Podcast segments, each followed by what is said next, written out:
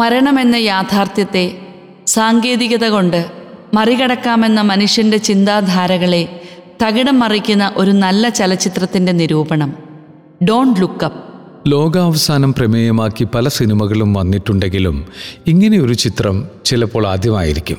ലിയോനോഡോ DiCaprio Jennifer Lawrence എന്നിവരെ കേന്ദ്ര കഥാപാത്രങ്ങളാക്കി ആദം മെക്കെയ്സ് സംവിധാനം ചെയ്ത് രണ്ടായിരത്തി ഇരുപത്തിയൊന്നിൽ റിലീസായ കോമഡി ഡിസാസ്റ്റർ ജോണറിൽ ഇറങ്ങിയ ചിത്രമാണ് ഡോൺ ലുക്കപ്പ് മിഷിഗൻ സ്റ്റേറ്റ് യൂണിവേഴ്സിറ്റിയിൽ ആസ്ട്രോണമിയിൽ ഗവേഷണം നടത്തുന്ന കെയ്റ്റ് ഡിബിയാസ്കി ജെന്നിഫർ ലോറൻസ് എന്ന വിദ്യാർത്ഥി ഒരിക്കൽ ഒരു അജ്ഞാതമായ ഒരു കോമറ്റ് ഭൂമിയിൽ അടുക്കുന്നതായി കണ്ടെത്തുന്നു.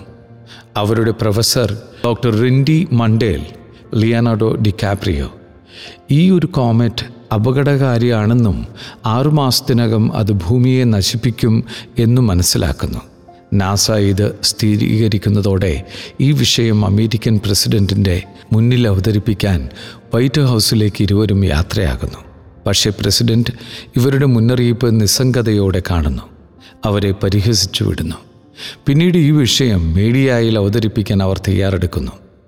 യാഥാർത്ഥ്യത്തെ ഉൾക്കൊള്ളാതെ നല്ല റേറ്റിംഗ് കിട്ടുന്ന ഒരു വാർത്തയായി മാറാൻ വേണ്ടി മാത്രം ഇവരെ ന്യൂസ് റിപ്പോർട്ടർമാർ ഉപയോഗിക്കുന്നു. അവിടെയും ഈ ശാസ്ത്രജ്ഞന്മാർ പരാജയപ്പെടുന്നതോടെ ചിത്രം കൂടുതൽ സങ്കീർണതയിലേക്ക് കടക്കുന്നു.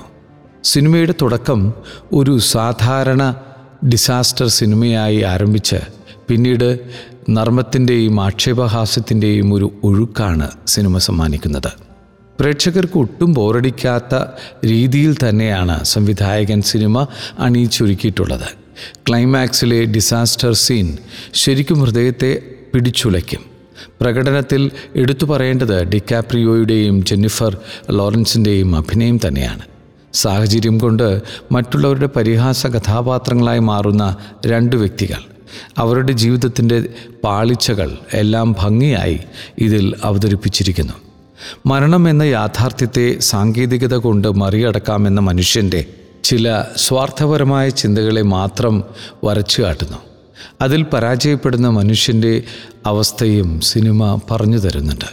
മരണം അടുക്കുമ്പോഴും സുഖഭോഗങ്ങളിൽ ഏർപ്പെടുന്ന മനുഷ്യരും ദാമ്പത്യ ജീവിതത്തിൽ പാളിച്ചകൾ സംഭവിച്ച റിൻഡി മണ്ടേലിന്റെ കുടുംബം വീണ്ടും ഒരുമിക്കുന്നതും ഭൂമിയിൽ നിന്ന് രക്ഷപ്പെട്ട് വേറെ ലോകത്തിലേക്ക് പോയി ജീവിക്കാൻ പ്രത്യേകം സജ്ജീകരിച്ച വിമാനത്തിൽ യാത്രയാകുന്ന അമേരിക്കൻ പ്രസിഡന്റും എല്ലാം തന്നെ പല വ്യത്യസ്തരായ മനുഷ്യരുടെ പ്രതീകങ്ങളാണ്.